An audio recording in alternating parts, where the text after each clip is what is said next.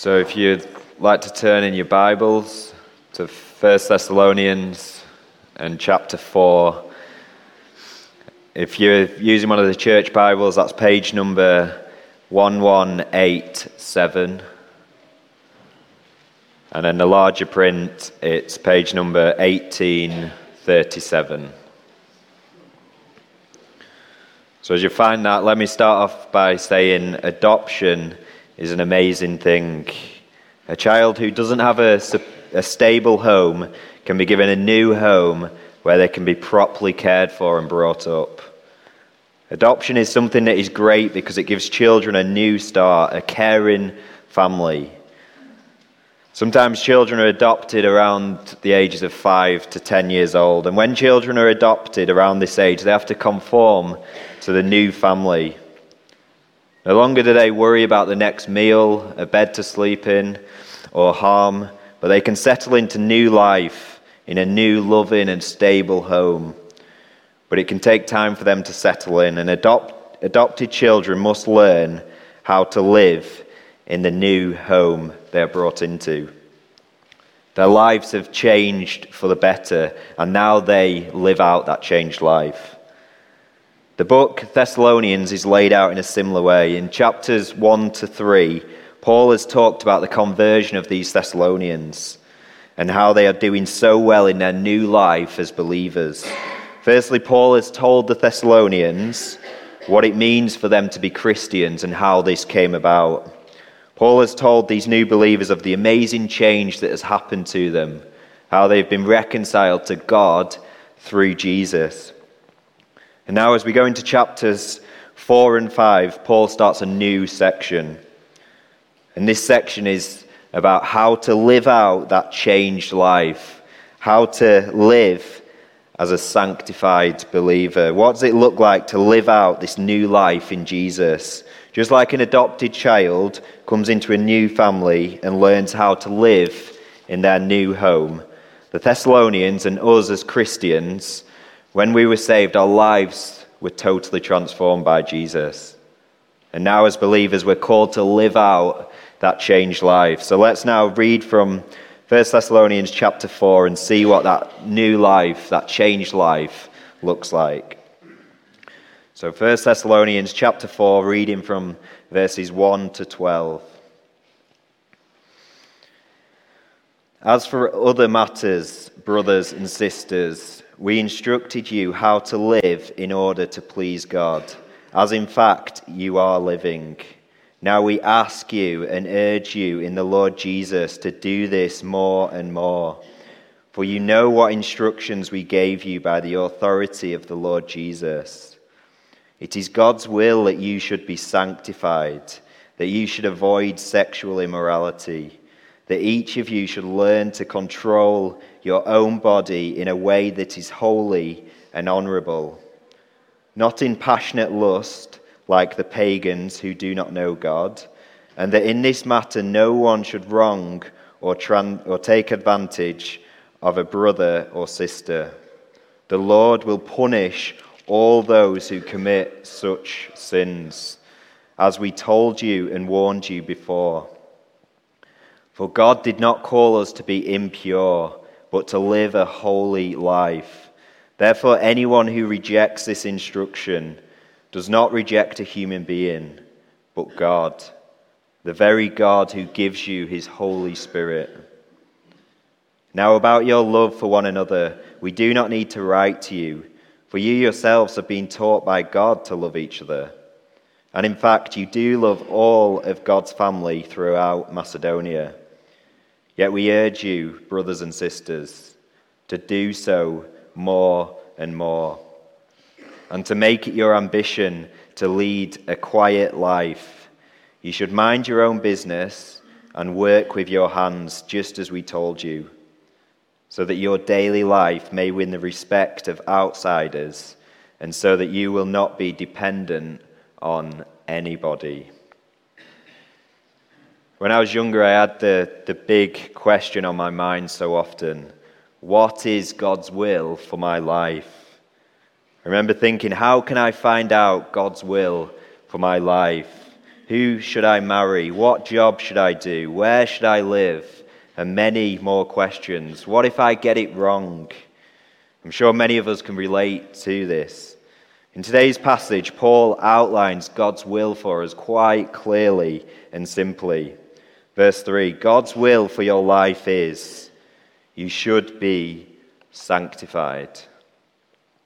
You should be sanctified, set apart for God. Live in His way in obedience to His word. God's will for His people is to be a people who live for Him. God's will for you and me is to be sanctified. Notice verse 3. Now, that is clear. As God's people, we should be sanctified. That's God's will for us. But what does it mean to be sanctified? Looking back at the Old Testament temple construction can help us. In the Old Testament, as a temple was being built and different sacrifices were being ordained, there were lots of different items and parts made for a unique use. For example, the altar of incense in Exodus 30. This altar, as we can guess, is made for a unique purpose, and it can be, and it's obviously used to burn incense on. The altar of incense was set apart for a unique purpose. It could be said it was sanctified. As God's people, we are set apart for a unique purpose, and that purpose is outlined throughout the Bible. And we see that in three ways in this passage. Point number one, we see uh, we are set apart to be sexually pure. Number two, we are set apart to love the church. And lastly, we are set apart to walk an orderly life. So, point number one, we are set apart to be sexually pure, verses 1 to 8. In sports nowadays, we always see new young sports talents coming to the top level. And these people progress and get better and better. And once they've achieved something great, like winning a tournament or a trophy or a medal, they get plenty of advice by their coaches. And usually their coaches tell them, keep doing what you are doing. You become successful by training and working hard Therefore, keep doing what you've been doing. Keep going about your work the way you've always done it. As we step into chapter 4, Paul outlines to the Thessalonians about the instructions he's given them.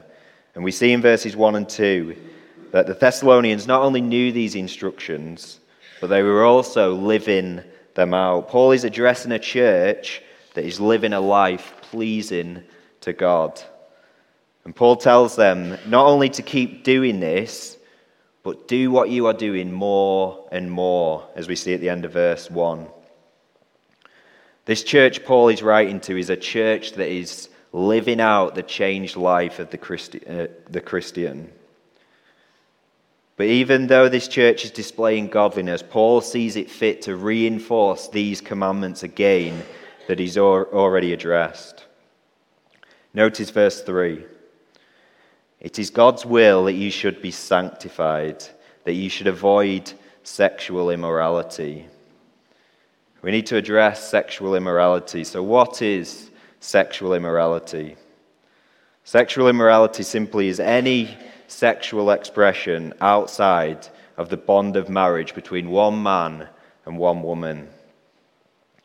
This includes premarital sex. This also includes sex with somebody who you're not married to, sex with somebody of the same sex.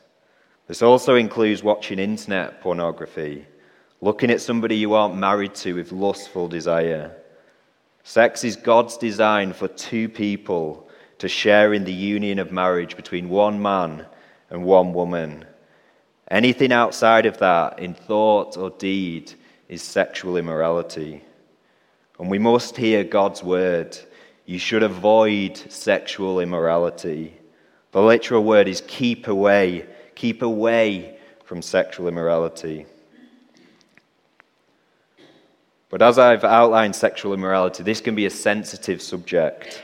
This is an area, if we're all honest, we've all failed in. Whether we've failed in thought or deed, we can be sure we've all failed in this area. But there's no excuse. Just because we've all maybe failed here or struggled here, it doesn't excuse our sin. We are all responsible for our sin.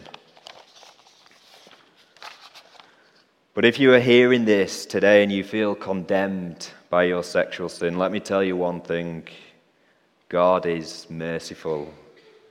God is merciful. However broken you may feel, hear God's word. Hear, hear Jesus' words from, from Matthew 12 31. And so I tell you, every kind of sin and slander can be forgiven, but blasphemy against the Holy Spirit will not be forgiven. Blasphemy of the Holy Spirit is for another time. But look at what Jesus says every kind of sin can be forgiven.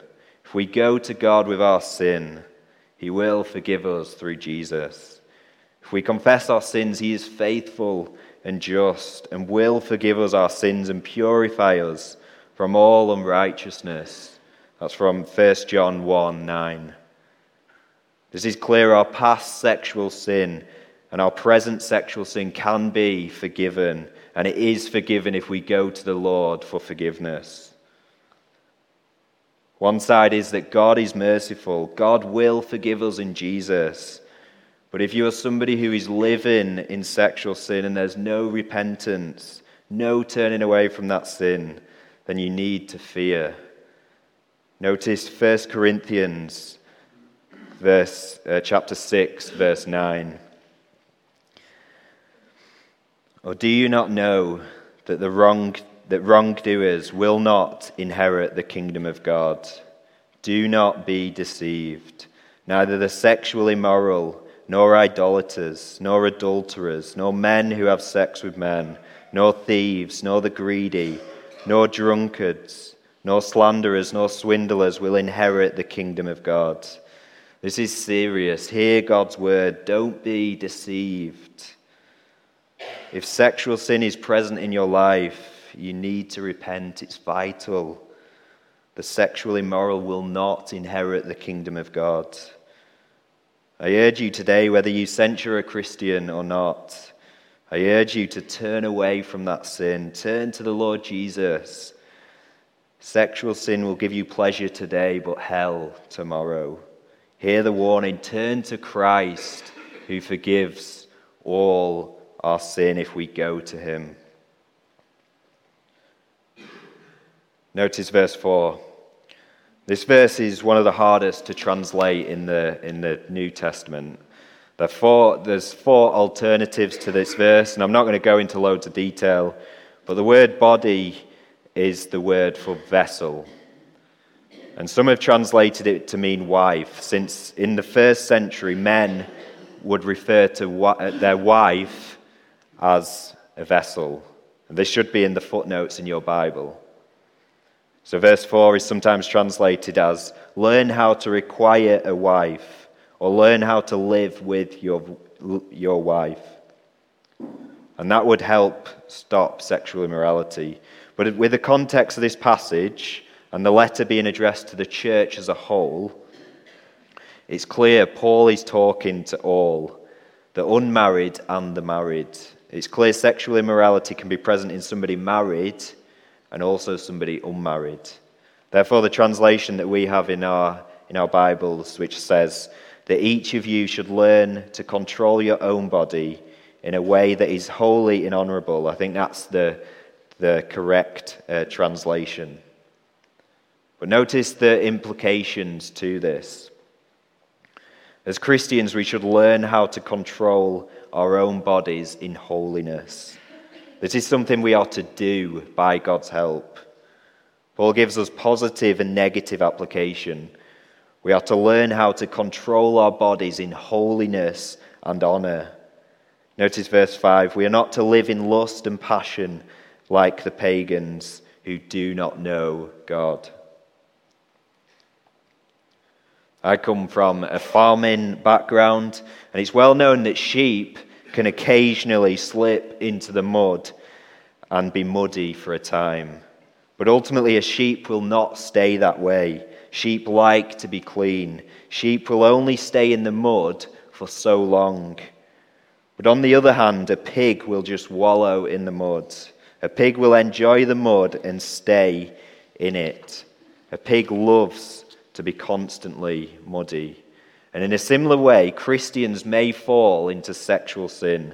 A Christian may backslide into it, but a Christian cannot stay there. A true Christian wants to be clean. A true Christian knows that's not how they should be living. But unbelievers, they know their sin and they love it and live in it and don't desire to turn away from it. Notice verses 4 and 5. We have two options in how we live. We either live in holiness and honor, or we live in lust and passion. We either live as those who know God, or we live as those who don't know God. This can be different for us all, but in what ways do you need to learn to control your body? How can we get super practical here? Be somebody who asks themselves the question daily what does it look like for me in this situation to be holy? As you go through your day, ask yourselves that question What does it look like for me to live in holiness today? Maybe that'll be keeping away from that person at work who causes you to sin, possibly in thought or deed. Maybe it'll mean not being on the internet while you're alone.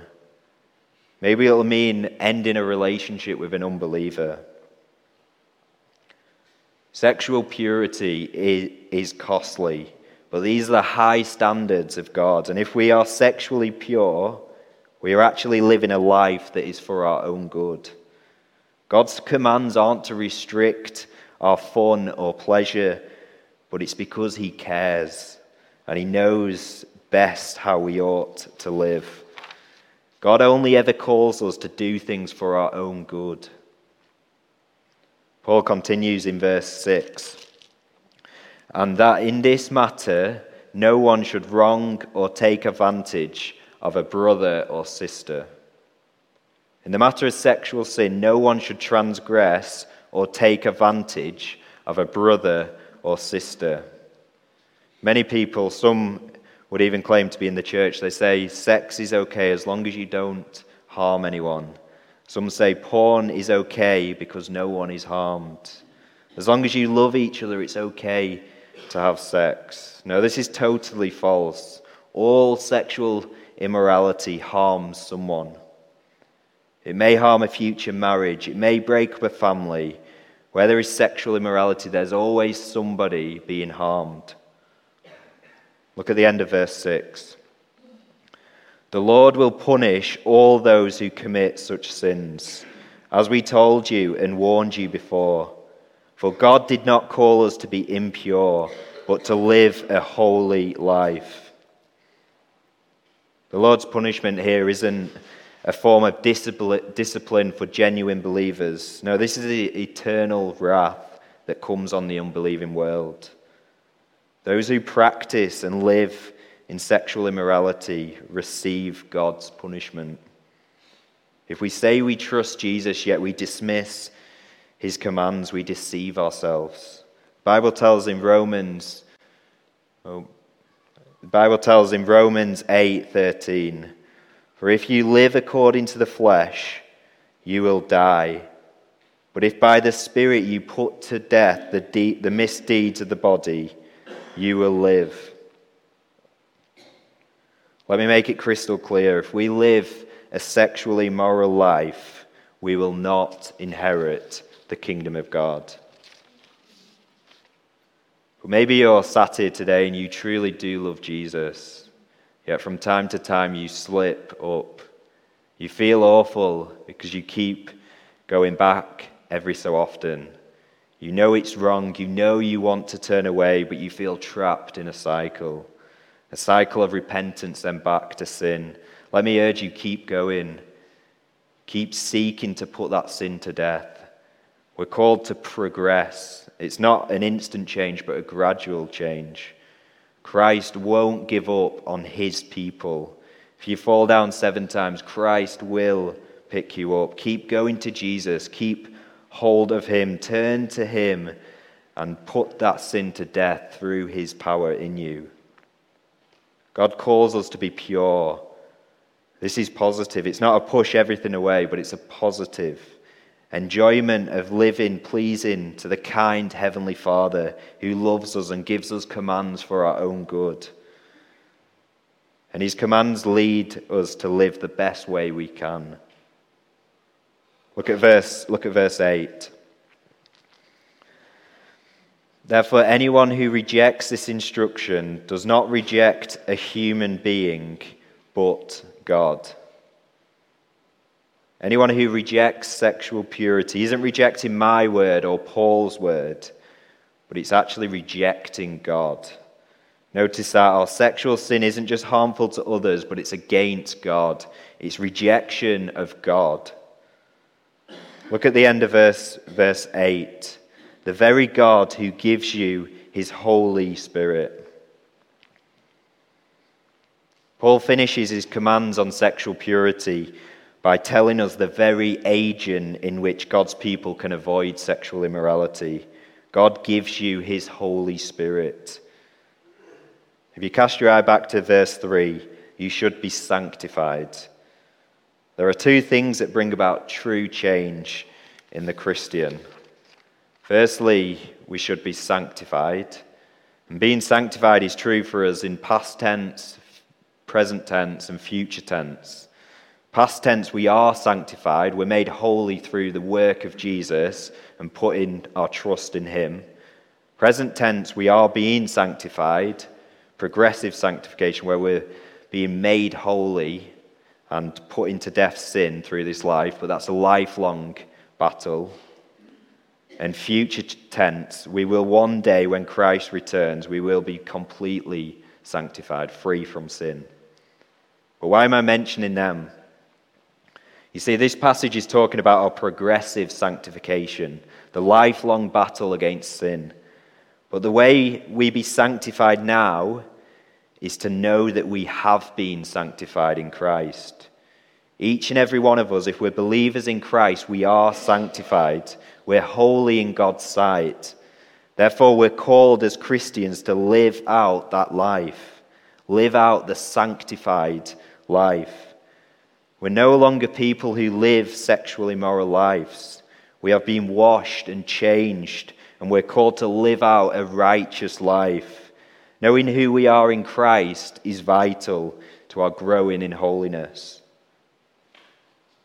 And secondly, the way we are sanctified is through the Holy Spirit.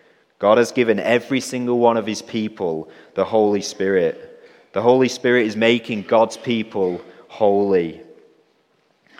If you're a believer in Jesus, God has given you everything you need for him. And now we come to this verse. So 2 Peter 1 3, his divine power has given us everything we need for a godly life through our knowledge of him who called us by his own glory and goodness. We have the Holy Spirit in us, and we can live God's way by his power. But how does that all fit together? Do we just pray that the, the Holy Spirit would zap us with power and we'd obey? No, notice Galatians 5:16. So I say, walk by the Spirit, and you will not gratify the desires of the flesh. How do we walk by the Spirit?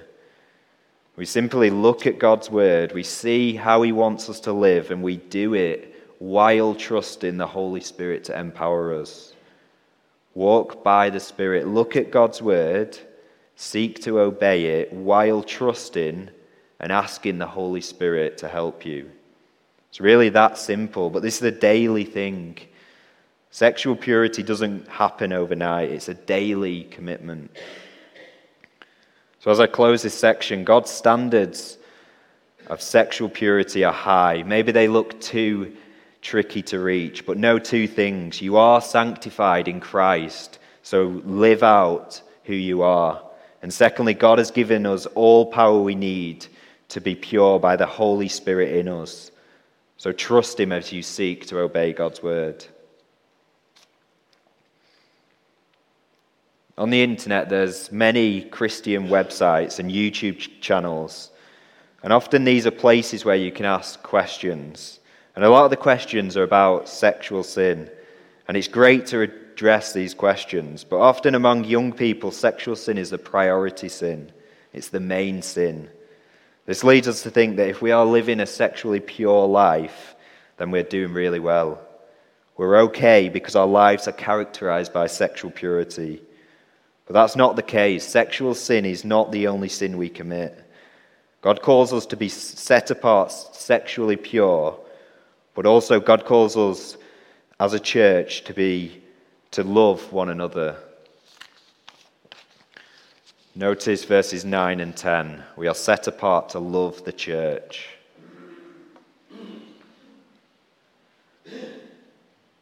Paul talks of this church, the church that is characterized by love. He's talking to people who do love each other. They've been taught by God how to love each other. But notice the end of verse 10. We urge you to do so more and more.